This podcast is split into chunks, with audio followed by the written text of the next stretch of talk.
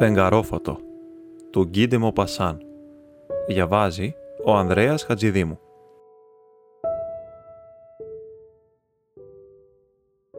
Του τέριαζε καλά του Αβά Μαρινιάν, το όνομα της ομώνυμης μάχης. Ήταν ένας μεγαλόσωμος ιερέας, λεπτός, φανατικός, με την ψυχή του πάντα σε έξαψη, αλλά χωρίς παρέκκληση. Όλα τα πιστεύω του ήταν σταθερά, χωρίς ποτέ ταλαντεύσεις. Φανταζόταν ειλικρινά ότι γνώριζε τον Θεό του, ότι μπορούσε να εισχωρήσει στους σχεδιασμούς του, στις θελήσεις του, στις προθέσεις του. Όταν έκανε περίπατο με μεγάλα βήματα στην δεντροστοιχεία του μικρού εξοχικού πρεσβυτερίου του, του ερχόταν καμιά φορά στο νου η ερώτηση «Γιατί ο Θεός το έκανε αυτό» και έψαχνε με πείσμα παίρνοντας μέσα στην σκέψη του την θέση του Θεού και πάντα έβρισκε κάτι.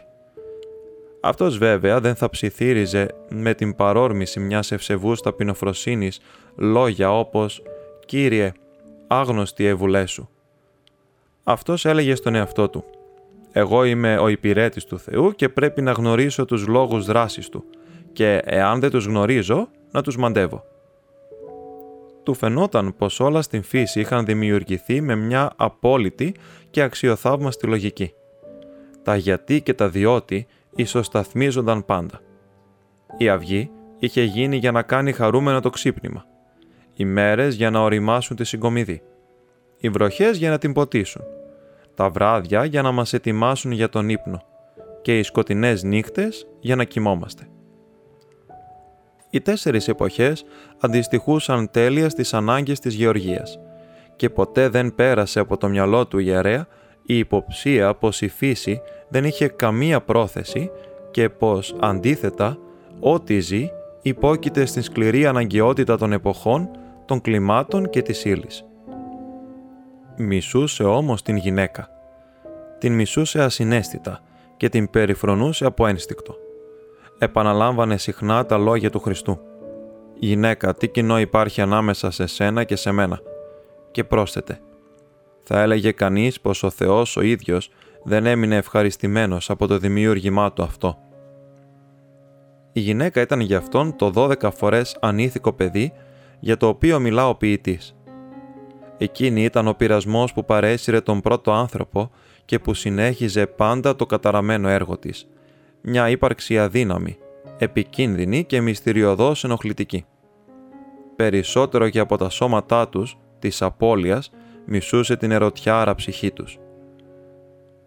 Είχε νιώσει συχνά την επίδραση της τρυφερότητάς τους επάνω του και παρόλο που θεωρούσε τον εαυτό του απρόσβλητο, εξοργιζόταν από την ανάγκη να αγαπούν που πάντα τη συντάραζε. Ο Θεός, κατά την άποψή του, έπλασε την γυναίκα μόνο και μόνο για να βάζει σε πειρασμό τον άνδρα και να τον δοκιμάζει. Θα έπρεπε να την πλησιάζει κανείς με αμυντικές προφυλάξεις και με τον φόβο μήπως πέσει σε παγίδα. Έμοιαζε πράγματι με παγίδα όταν άπλωνε τα χέρια προς τον άντρα με τα χείλη της μισάνυχτα. Ήταν συγκαταβατικός μόνο με τις μοναχές, που το σχήμα τους τις καθιστούσε ακίνδυνες. Τις μεταχειριζόταν παρόλα αυτά σκληρά, επειδή αισθανόταν πάντα ζωντανή στο βάθος της δέσμιας καρδιάς τους, της ταπεινωμένης καρδιάς τους, αυτή την αιώνια τρυφερότητα που εξακολουθούσε να το επιτίθεται παρόλο που ήταν ιερέας την αισθανόταν στα βλέμματά τους, που η ευσέβεια τα καθιστούσε πιο υγρά παρότι εκείνα των μοναχών, στις εκστάσεις τους όπου ανακατευόταν και το φίλο τους, στο πάθος τους για την αγάπη του Χριστού, που τον έκανε να αγαναχτεί επειδή δεν ήταν άλλο παρά γυναική αγάπη, σαρκική αγάπη. Την ένιωθε αυτήν την καταραμένη τρυφερότητα ακόμη και στην υπακοή τους, στην γλυκύτητα της φωνής τους την ώρα που του μιλούσαν, στα χαμηλωμένα μάτια τους και στα δάκρυα της καρτερίας τους όταν τις μάλωνε με σκληρότητα. Και τίναζε το ράσο του βγαίνοντας από τις πόρτες του μοναστηρίου και έφευγε μακραίνοντας τα βήματά του σαν να ήθελε να αποφύγει κάποιον κίνδυνο.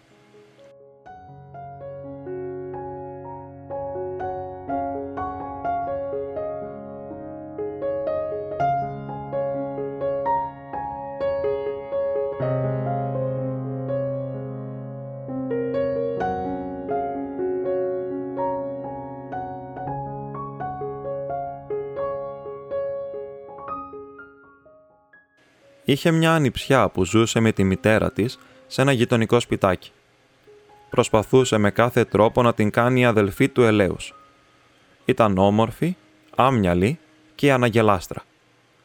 Όταν ο αβάς της έκανε κήρυγμα, εκείνη γελούσε και όταν εκείνος θύμωνε μαζί της, εκείνη τον αγκάλιαζε με ορμή σφίγγοντάς τον στο στήθος της, ενώ εκείνος προσπαθούσε παρά την θέλησή του να απελευθερωθεί από το αγκάλιασμα που τον έκανε, παρόλα αυτά να δοκιμάζει μια γλυκιά χαρά, ξυπνώντας μέσα του την αίσθηση πατρότητας που βρίσκεται σε νάρκη μέσα σε κάθε άνδρα.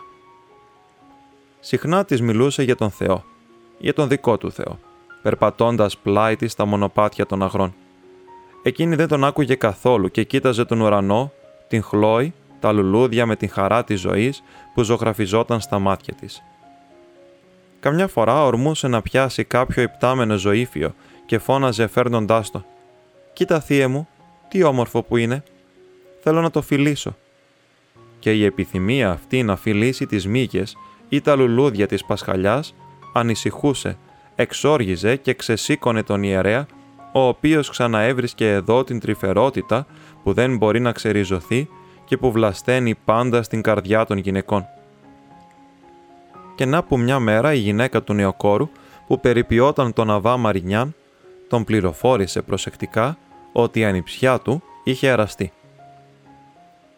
Δοκίμασε μια φοβερή συγκίνηση και ένιωσε να πνίγεται, με τη σαπουνάδα απλωμένη στο πρόσωπό του, επειδή εκείνη τη στιγμή ξυριζόταν. Όταν ξαναβρήκε τα λογικά του και την μιλιά του, φώναξε. «Δεν είναι αλήθεια. Λέτε ψέματα, Μελανή». Η χωριάτισσα όμως έβαλε το χέρι στην καρδιά. «Να με κρίνει ο Θεός, εάν λέω ψέματα, παπά μου. Σας λέω ότι κάθε βράδυ ξεπορτίζει μόλις ξαπλώσει η αδελφή σας. Συναντιόνται στην ακροποταμιά. Δεν έχετε παρά να πάτε να δείτε ανάμεσα στις 10 η ώρα και τα μεσάνυχτα. Σταμάτησε να ξύνει το σαγόνι του και άρχισε να βηματίζει γρήγορα, όπως έκανε πάντα τις ώρες σοβαρού συλλογισμού. Όταν αποφάσισε να ξαναρχίσει το ξύρισμα, κόπηκε τρεις φορές από τη μύτη μέχρι το αυτί. Όλη την ημέρα έμεινε σιωπηλός, γεμάτος αγανάκτηση και οργή. Τον θυμό του σαν ιερωμένου μπροστά στον ανίκητο έρωτα, τον συμπλήρωνε η απελπισία του πνευματικού πατέρα, του κηδεμόνα, του φύλακα ψυχών που τον ξεγέλασε, τον απάτησε, τον κορόιδεψε ένα παιδί. Ένιωθε την εγωιστική πνιγωνή των γονιών όταν η κόρη τους τους ανακοινώνει ότι διάλεξε εκείνη έναν σύζυγο χωρίς να ζητήσει την γνώμη τους και παρά την θέλησή τους.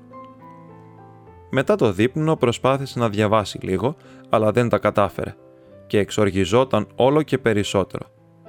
Όταν σήμανε δέκα η ώρα, πήρε το ραβδί του, ένα φοβερό μπαστούνι από δρύ που το χρησιμοποιούσε πάντα στις νυχτερινές του εξόδους, όταν πήγαινε να επισκεφθεί κανένα άρρωστο.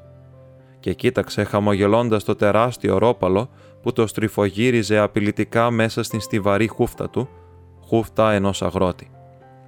Έπειτα το σήκωσε ξαφνικά και τρίζοντας τα δόντια του, το χτύπησε επάνω σε μια καρέκλα, που η ράχη της έσπασε και έπεσε στο πάτωμα.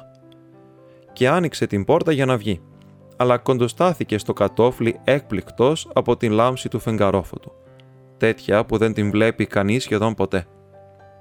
Και καθώς ήταν πρικισμένος με ένα πνεύμα αράθιμο, ένα πνεύμα από εκείνα που θα πρέπει να είχαν οι πατέρες της Εκκλησίας, εκείνοι οι ονειροπόλοι ποιητές, ένιωσε αμέσως να αφαιρείται να συγκινείται από την επιβλητική και γαλήνια ομορφιά της χλωμής νύχτας.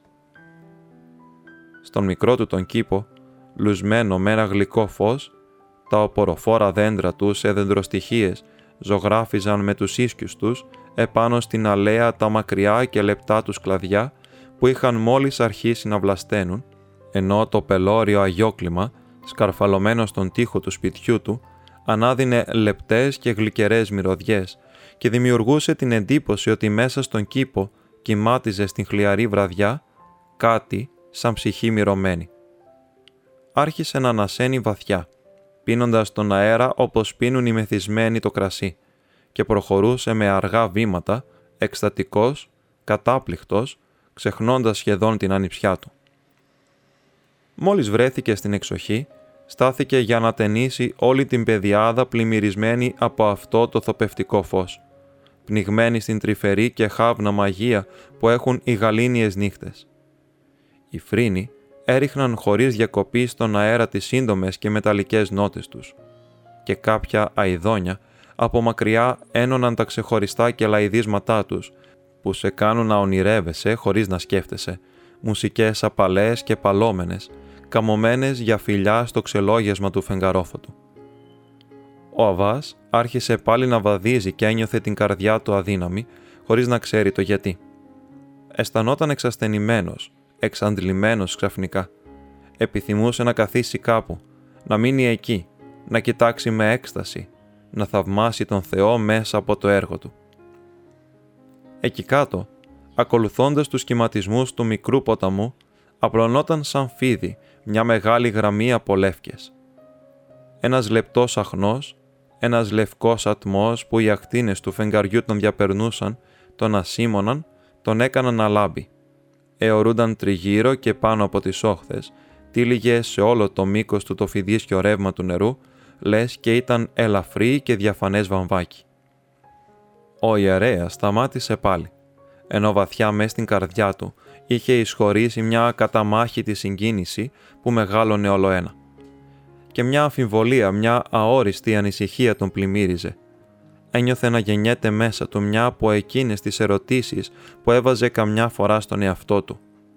Γιατί ο Θεός το έκανε αυτό, αφού η νύχτα προορίζεται για τον ύπνο, για το ασυνείδητο, για την ανάπαυση, για τη λησμονιά των πάντων, γιατί να την κάνει ελκυστικότερη από την ημέρα, γλυκύτερη από την αυγή και τα βράδια και γιατί το βραδικίνητο και εγωιτευτικό αυτό άστρο, ποιητικότερο από τον ήλιο, που μοιάζει να έχει προορισμό, τόσο είναι διακριτικό, να φωτίζει πράγματα που θα ήταν πολύ λεπτά και μυστηριώδη για το δυνατό φως, έρχεται να κάνει τόσο διαφανή τα σκοτάδια; Γιατί το καλύτερο από τα οδικά πουλιά δεν αναπαύεται και εκείνο όπως τα άλλα και κελαϊδάει μέσα στο σκοτάδι που αναστατώνει; Γιατί ο πέπλος αυτός ρηγμένος επάνω στον κόσμο, γιατί αυτή η ανατριχίλα στην καρδιά, αυτή η συγκίνηση της ψυχής, αυτή η χάβνωση της άρκας. Γιατί τόσο πλάνεμα, αφού οι άνθρωποι δεν το βλέπουν, ξαπλωμένοι καθώς είναι στα κρεβάτια τους; Σε ποιους απευθύνεται αυτό το υπέροχο θέαμα, αυτή η αυθονία ποίησης που έριξε ο ουρανός στην γη; Και ο Αβάς δεν καταλάβαινε καθόλου. Να όμως που εκεί κάτω, στην άκρη του λιβαδιού, κάτω από τον θόλο των βρεγμένων από την γυαλιστερή ομίχλη δέντρων, δυο σκιές εμφανίστηκαν που προχωρούσαν πλάι-πλάι. Ο άνδρας ήταν πιο μεγαλόσωμος και είχε περασμένο το χέρι στον λαιμό της φίλης του και πότε πότε την φιλούσε στο μέτωπο.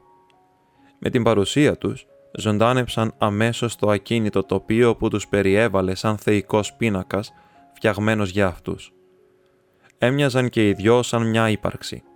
Ήπαρξη για την οποία προοριζόταν αυτή η γαλήνια και σιωπηλή νύχτα και πήγαιναν προς το μέρος του ιερέα σαν να ήταν μια ζωντανή απάντηση.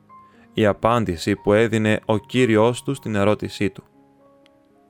Έμεινε όρθιος με την καρδιά του να χτυπά, αναστατωμένος, και πίστευε πως έβλεπε κάτι το βιβλικό, σαν τους έρωτες της Ρούθ με τον Βόος, την πραγματοποίηση της θέλησης του Κυρίου μέσα σε έναν από εκείνους τους μεγάλους διακόσμους για τους οποίους μιλούν τα Ιερά Βιβλία.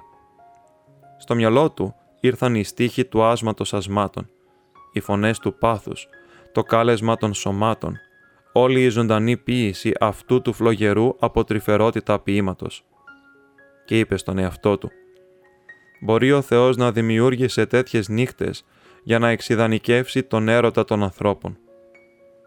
Και υποχώρησε μπροστά στο αγκαλιασμένο ζευγάρι που προχωρούσε πάντα. Ήταν η ανιψιά του ωστόσο, αλλά διαρωτόταν τώρα πια μήπως ο ίδιος αποδεικνυόταν ανυπάκουος προς τον Θεό.